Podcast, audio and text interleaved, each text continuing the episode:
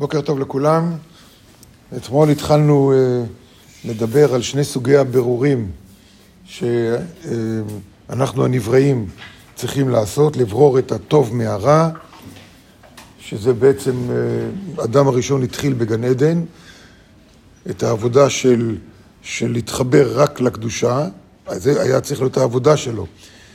מכל העץ אשר בגן אכול תאכלו, זאת אומרת, כל העצים האלה זה עצים של האור של, סליחה, של האור של הבורא, ועץ הדעת טוב ורע, לא לגעת בזה, כי זה כבר יוצר הגבלות. טוב ורע, יש גבול בין טוב ובין רע, שזה ברור שהיה צריך לבוא בשלב יותר מאוחר. אבל, אבל, כותב הרב אשלג, ודיברנו על זה אתמול, שאצל האדם, אצל מין האדם המדבר, יש גם עניין של ברור אמת ושקר. כולנו שונאים את השקר, כולנו אוהבים את האמת, זה משהו שמוטבע בנו. באופן טבעי, זה לא דבר שלומדים בכלל, זה בא באיך שמתנהגים להבנה, ההבנה הכי קטנה, ילד הכי קטן בגיל הבנה, כבר לא סובל שקר ו... ורוצה את האמת. ואז אני ממשיך לקרוא. וברור הזה נקרא ברור אמת ושקר. והוא נוהג רק במין האדם. רק האדם. לא בעלי חיים, גם לא מלאכים, כי אצלהם אין דבר כזה. אין, השקר לא קיים אצלהם בכלל. אז השאלה, איך זה הגיע לאדם? אם אפילו מלאכים, הבורא ברא מלאכים. האם אצל הבורא יש אמת ושקר? אצל האור.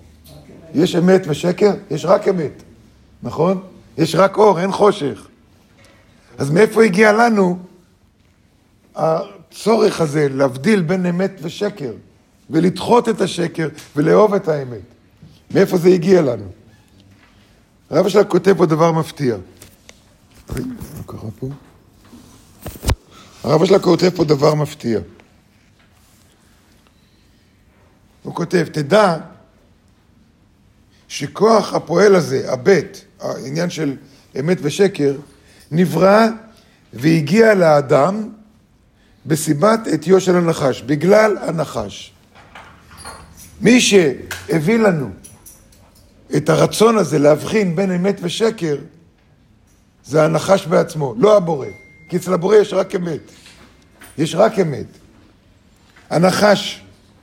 כי מצד היצירה, לא היה לו, לאדם, זולת כוח פועל אחד, לברר בין טוב ורע, מר ומתוק. זה מלכתחילה היה, לכן הוא אמר לו, לא לגעת בעץ הדעת טוב ורע, שעדיין מספיק לו לתועלתו בעת ההיא. אז זה כל מה שהוא היה צריך.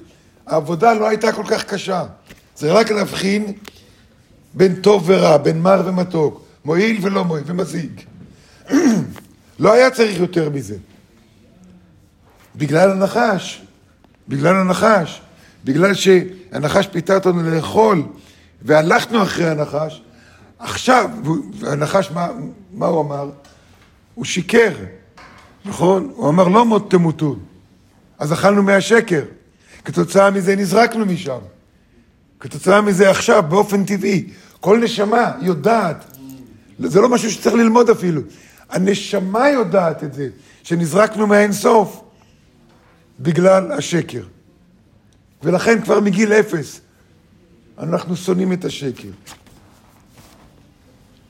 כותב הרב אשלג הלאה, ואסביר לך על דרך משל. אם היו הצד... הצדיקים נגמלים כמפעלם הטוב, מקבלים גמול על כל דבר טוב שעושים, ורשעים היו נענשים על מעשיהם מיד, מיד, בעולם הזה.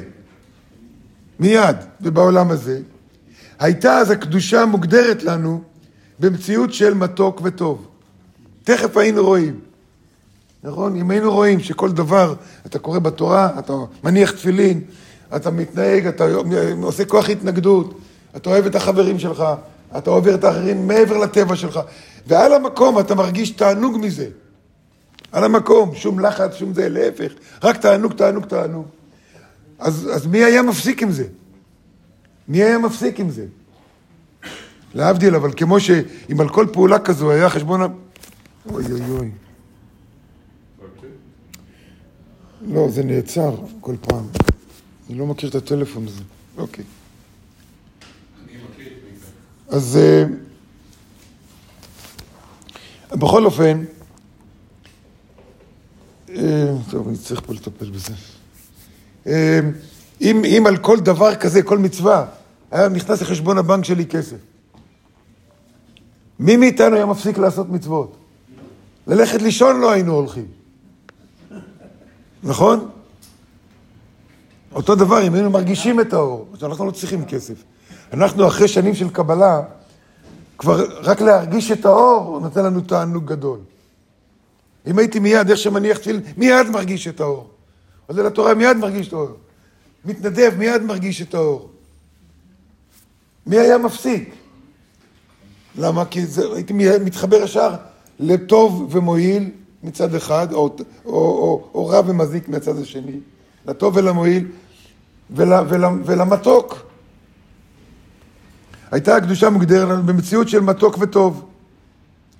והסמך א', הצד האחר, היה מוגדר לנו במציאות של רע ומר.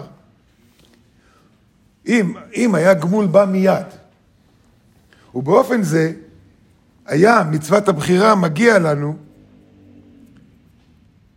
על דרך ראה נתתי לפניך את המתוק והמר ובחרת במתוק. זה פרפרזה על מה שכתוב בתורה.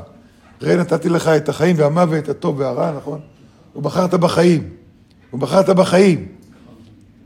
אז הוא אומר, תראה, נותן לך, ובחרת במתוק. מי היה, לא, היה צריך להגיד את זה בכלל? לא היה צריך להגיד את זה. ובאופן זה היו כל בני האדם בטוחים בהשגת השלמות. שבטח היו בורחים מן העבירה, כל אחד. היינו בורחים לפגוע בבן אדם, להעליב בן אדם, לא לדאוג לבן אדם. מיד, אם הייתי דואג, אבל לא מספיק, הייתי מיד מרגיש שקיבלתי פחות. אתמול קיבלתי יותר, היום דאגתי טיפה פחות, והייתי עסוק, קיבלתי פחות. היה ישר נהיה רע. והיו טרודים במצוות של הבורא יום ולילה. תראו מה הוא כותב כאן, הרב אשלג. כמו הטיפשים של התא בענייני הגוף, הגשמיות וזוהמתו. להיות טוב ומתוק להם. עוד פעם זה נעצר.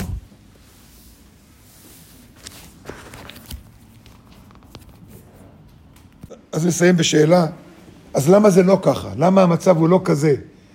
למה יש איזשהו הסתר? אנחנו לא רואים את התוצאה. האם זה בא להציק לנו, להזיק לנו, או זה בא להועיל לנו? נדבר על זה מחר.